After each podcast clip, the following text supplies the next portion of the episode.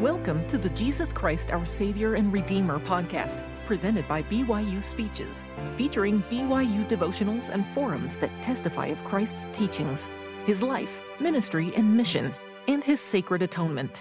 Be sure to check out our other podcasts by searching BYU Speeches wherever you get your podcasts or by visiting speeches.byu.edu slash podcasts. Thank you, John, and thank you uh, for the music whenever I need uh, order brought into my brought to my soul from chaos. Bach's the guy I turn to. He's my guy. Happy Apocalypse Remembrance Day. Uh, my my dear mother, I called when I called my mother when I first got this invitation. Proud son calling his mother. Uh, and the first thing she said was, "That'll be on, you know, six six oh six.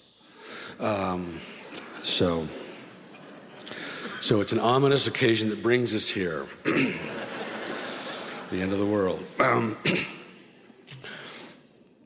I want to think with you today about what it means to be a Christian.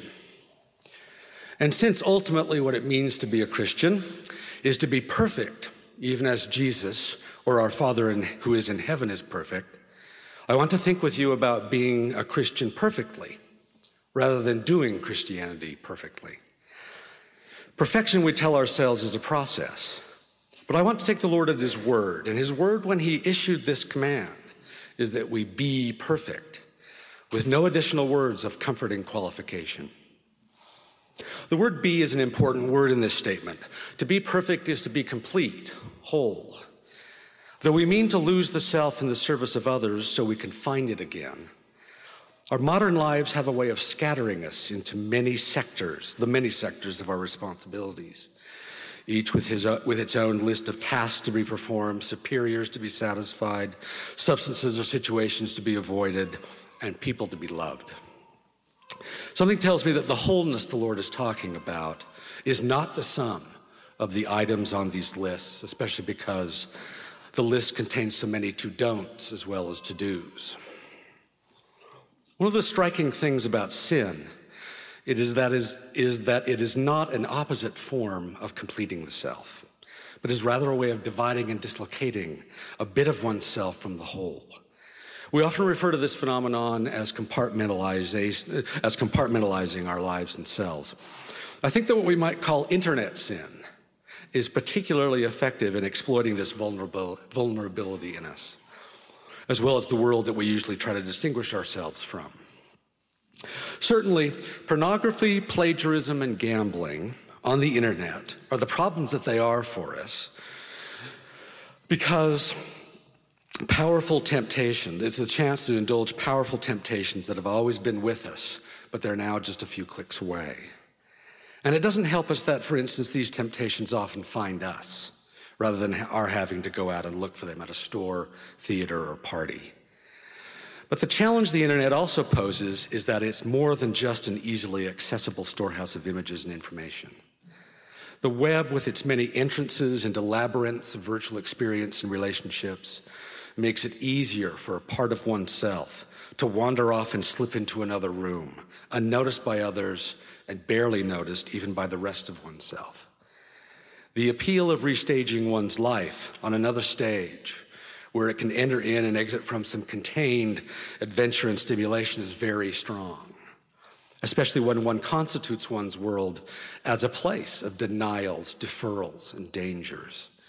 And when envy of others' worlds of popularity and possessions is inverted into configuring a good world as one that deprives us, uh, its, its inhabitants of such things. Is that what we think righteousness is? A life of privation, which we endure on the promise that we'll get more and better versions of the stuff and the station that we've always wanted?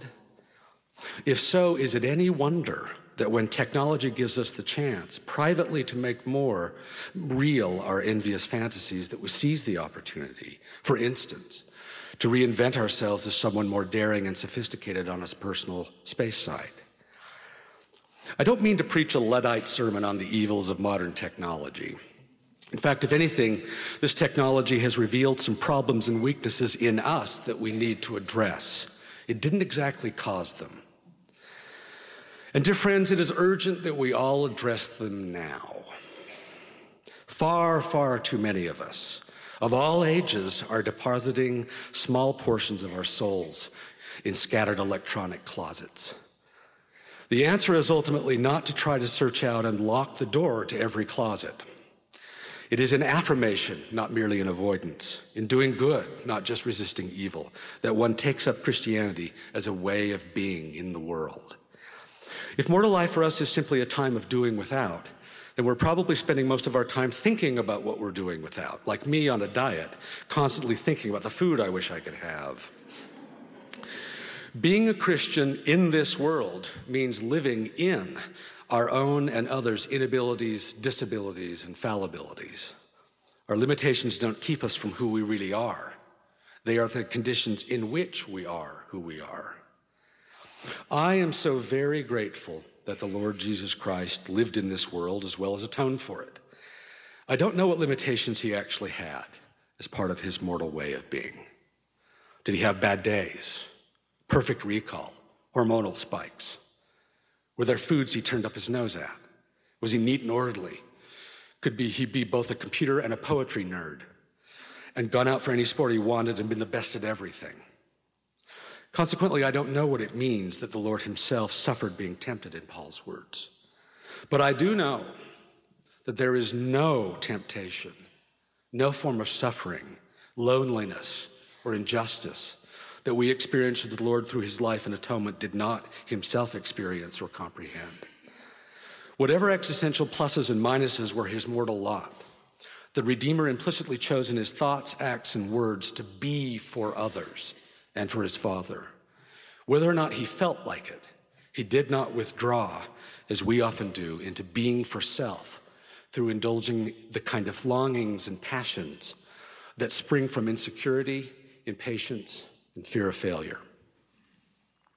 To be like Jesus, and we must be like him if we want to be with him and our Father, we must strive for a deeper knowledge of who the Son of God is, since it is by him that we come to know the Father.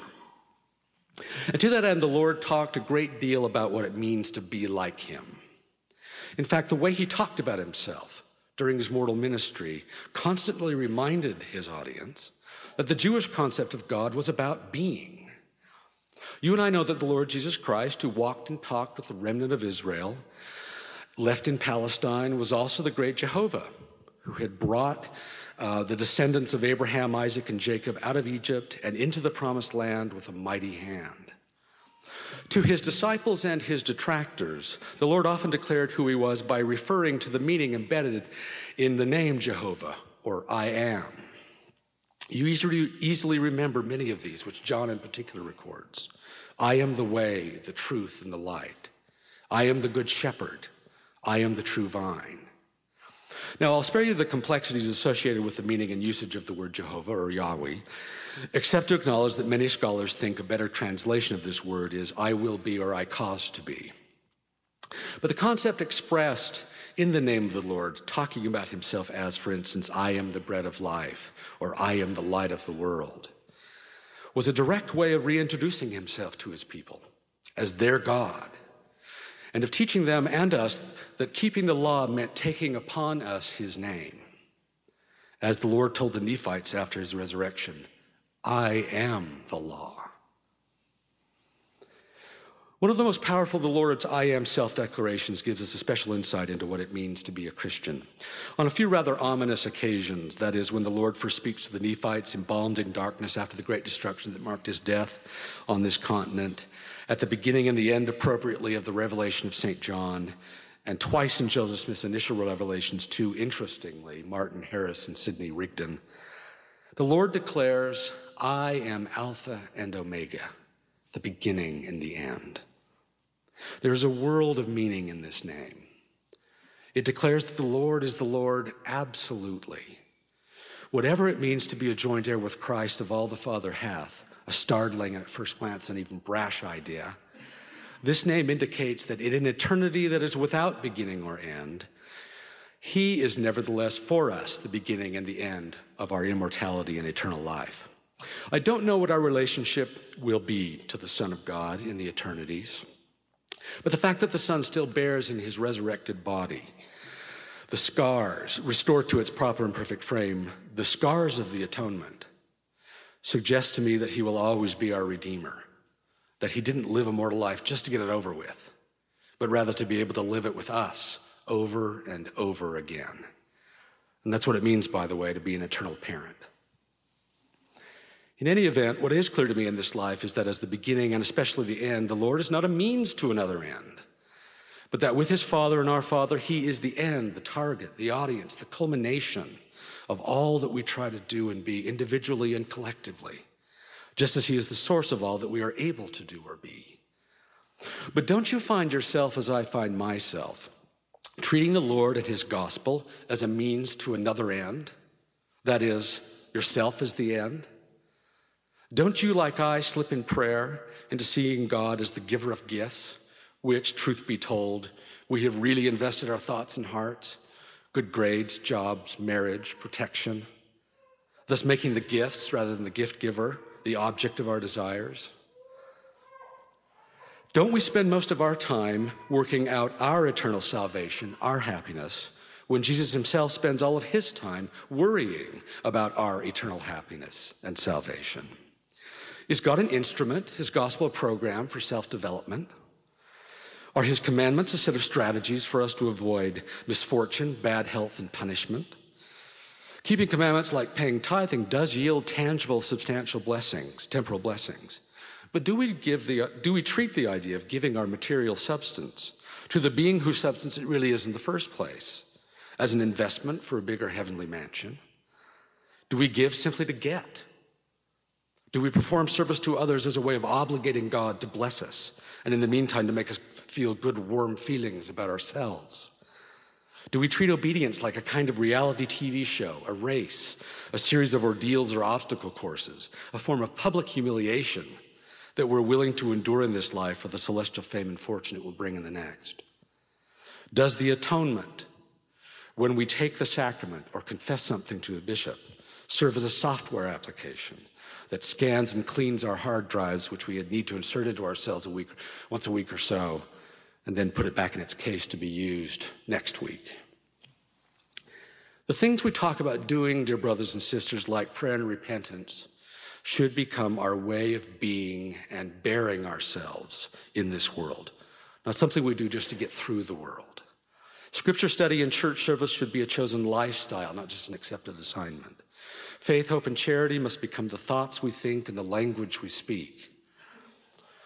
Mormon promises his son Moroni and us that if we are filled with charity, when the Lord shall appear, we shall be like him, for we shall see him as he is. Look at the list that Mormon gives just before he, is, he issues this promise. Charity is long suffering, not self serving, not easily provoked, bears all things, believes all things, hopes all things, endures all things. None of these characteristics by itself represents charity. One must endure all things, but one also hopes and believes them as well. In fact, I wonder what the difference is between bearing things and enduring thing, all things. The words don't function like synonyms here, though they can in common usage. It sounds to me like bearing things means to take up the burden of living as an affirmative choice, rather than weathering a storm hunkered down for however long it rages. In any event, this particular list is not an itemized menu of techniques for success that can be taught in a class or at a convention, but is instead an articulation of a fundamental orientation towards being in this world that will continue into the next. Now, I'm not saying that we don't need particular techniques or therapies, especially those revealed by prophets and apostles, as well as those discovered by good, smart people that have studied their fellow human beings to do things good. It's just that when I hear the Lord give instruction, especially uh, in the full expression of the law and the gospel that the Lord delivers in that most elegant and profound Sermon on the Mount, I hear him saying things in such a way as to make us think past technique in order to rethink our conception of both sin and righteousness. In this amazing document, the Lord breathes life back into the laws he wrote on tables of stone with his own finger by offering to write the law in the fleshy tables of our hearts. Indeed, he reminds us throughout the sermon that the purpose of a law of ordinances and performances that directed the very motions of our bodies to enact the atonement in practice and ritual was not just to train, but to transform our hearts so that the atonement would be the spark that ignites, that heart's each and every beat. This is why Jesus could say in the sermon that he came to fulfill the law, not to destroy it, because he came to resuscitate, to restore, to resurrect the law. Take, for example, the passages that lead up to the Lord's astonishing command to us to be perfect. As you remember, the actual statement that the Lord makes uh, in Matthew 5 is Be ye therefore perfect, even as your Father which is in heaven is perfect. The therefore seems to me to refer to what has just preceded this statement. And what immediately comes before it is a list of six revisions to the law of Moses. The six, ye have heard it said, but I say unto you, uh, statements. Look, for instance, at the famous adultery passage.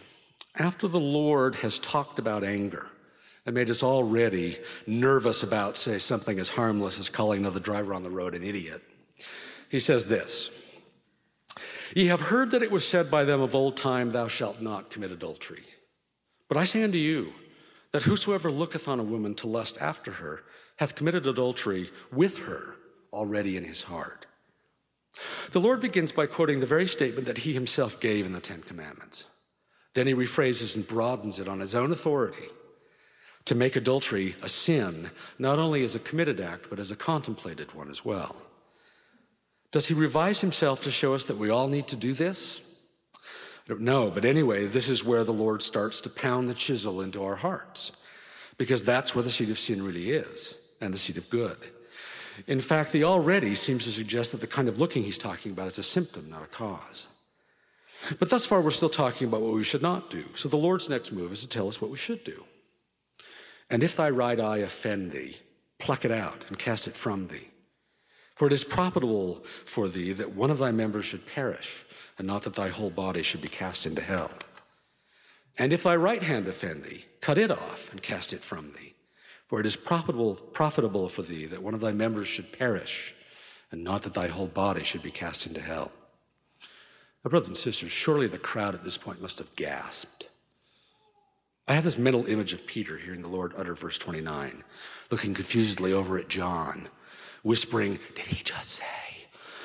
While John holds a hand up, listening to verse 30, then turning to Peter and nodding his head slowly, eyes wide with amazement, a touch of fear. I, I mean, I, I, actually wonder if the Lord got a laugh. I mean, it's, it's, a kind of comic overstatement as well. But it's a good thing that Matthew or somebody was, else was taking notes that day, because I imagine that many in the crowd did what many of us do when we hear the same passage.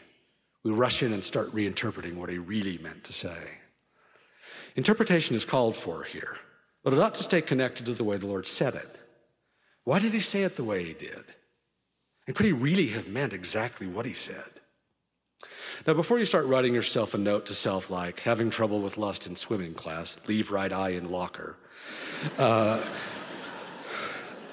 let's think about a way of keeping our limbs, but still taking up the Lord's amputate to repent program. And you thought being stoned was bad. uh, the Lord makes a conditional if then statement. And maybe the if part doesn't happen very much. Usually, you know, if my right hand does something, I can, you know, take some responsibility for it. So then what could the statement mean? Well, let's not leave the statement as it's worded just yet. The Lord says that if a part of my body, part of my physical wholeness, but something I could live without if I had to, is giving me problems, I should cut it off. The Lord is telling us that if we wish to be perfect, complete in our observance of the law of sexual morality, our bodies, our thoughts, and our life should have no part that works against the good of the whole. If it were an eye that was the root of our sexual sin, we should be willing to give it up, take on that disability, even though we'd really like to keep it. It should be that important to us. But since it doesn't seem like a good idea to jump into penitent self mutilation just yet, how does this sound? Men, if you can't keep the eye away uh, from, say, pornography on the internet or cable TV, would you be willing to cut the internet or the cable service off?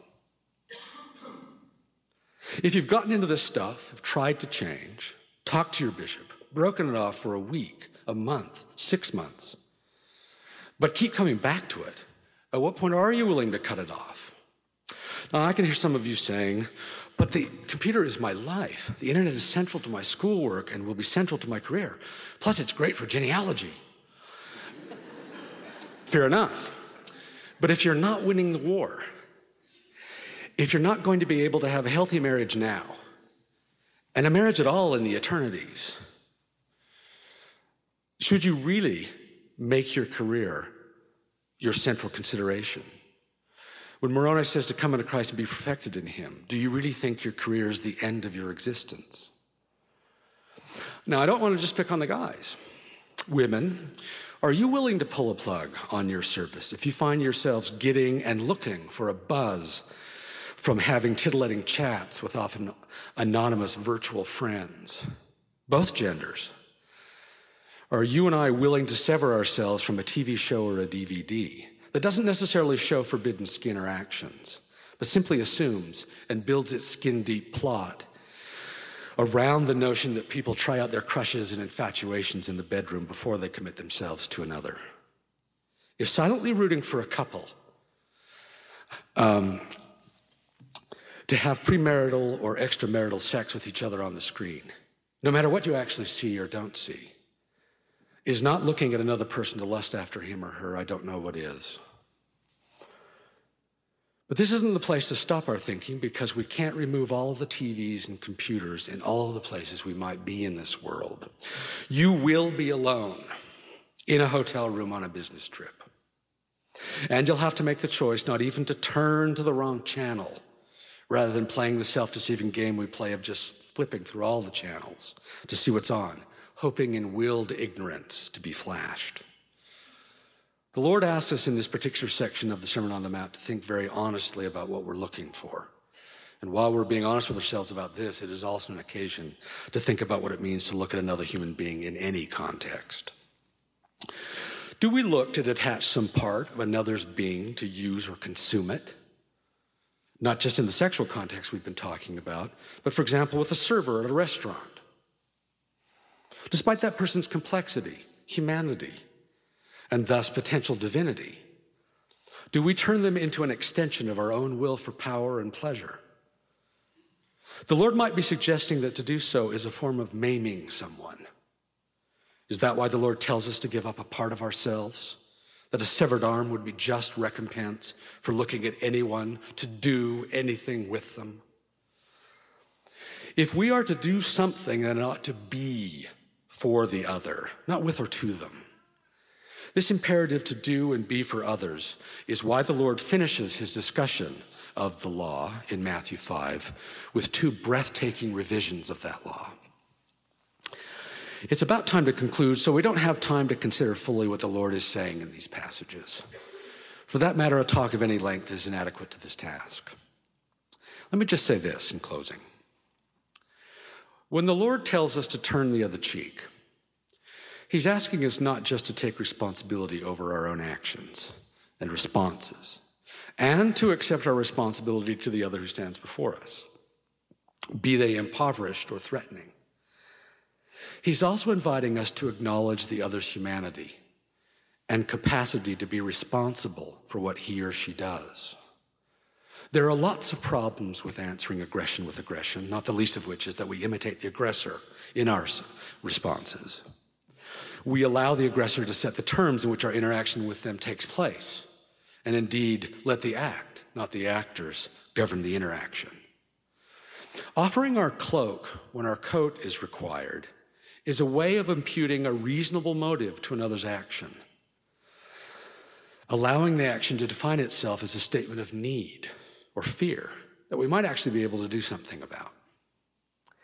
Moreover, in asking us to give what they would take from us, he's asking us to extend them the right to rethink what they wanted and why they wanted it, to acknowledge their right and capacity to change without being compelled to do so, just as we would prefer not to be compelled to do or give something. The golden rule, in other words. The Lord isn't trying to cover every possible aggressive or passive aggressive situation here. Surely He isn't asking us to respond to a child abuser or someone who has just shot someone else by cheerfully offering the person another victim. But when the Lord tells us to love, bless, and pray for those who do us wrong or are fundamentally, fundamentally set against us, the enemy. He's offering himself to us, isn't he? To do for them what we would do for them if we could. Isn't that why the Lord got so excited over Nephi, son of Helaman? Because he arrived at that point that he wouldn't ask for anything for himself or others that the Lord, in his perfection, wouldn't himself want to do. The Lord wants us to be instruments in this life, in his hands, agents for his work. But it sounds to me that if we became so much like him in this life, that he wouldn't mind too much if we asked him nicely, like the Nephi does, to be a means for us to conduct his work in his glory, the immortality and eternal life of our fellow humans. That we may be more like him in doing his work is my prayer. In the name of Jesus Christ, amen. amen. You've been listening to the Jesus Christ, Our Savior and Redeemer podcast, presented by BYU Speeches. Please check out our other podcasts of recent speeches, classic speeches, and BYU speeches compilations on overcoming adversity by study and by faith. Come follow me, love and marriage, and the prophet Joseph Smith. Go to speeches.byu.edu and click on podcasts for more information. You can also find all BYU Speeches podcasts at your preferred podcast provider.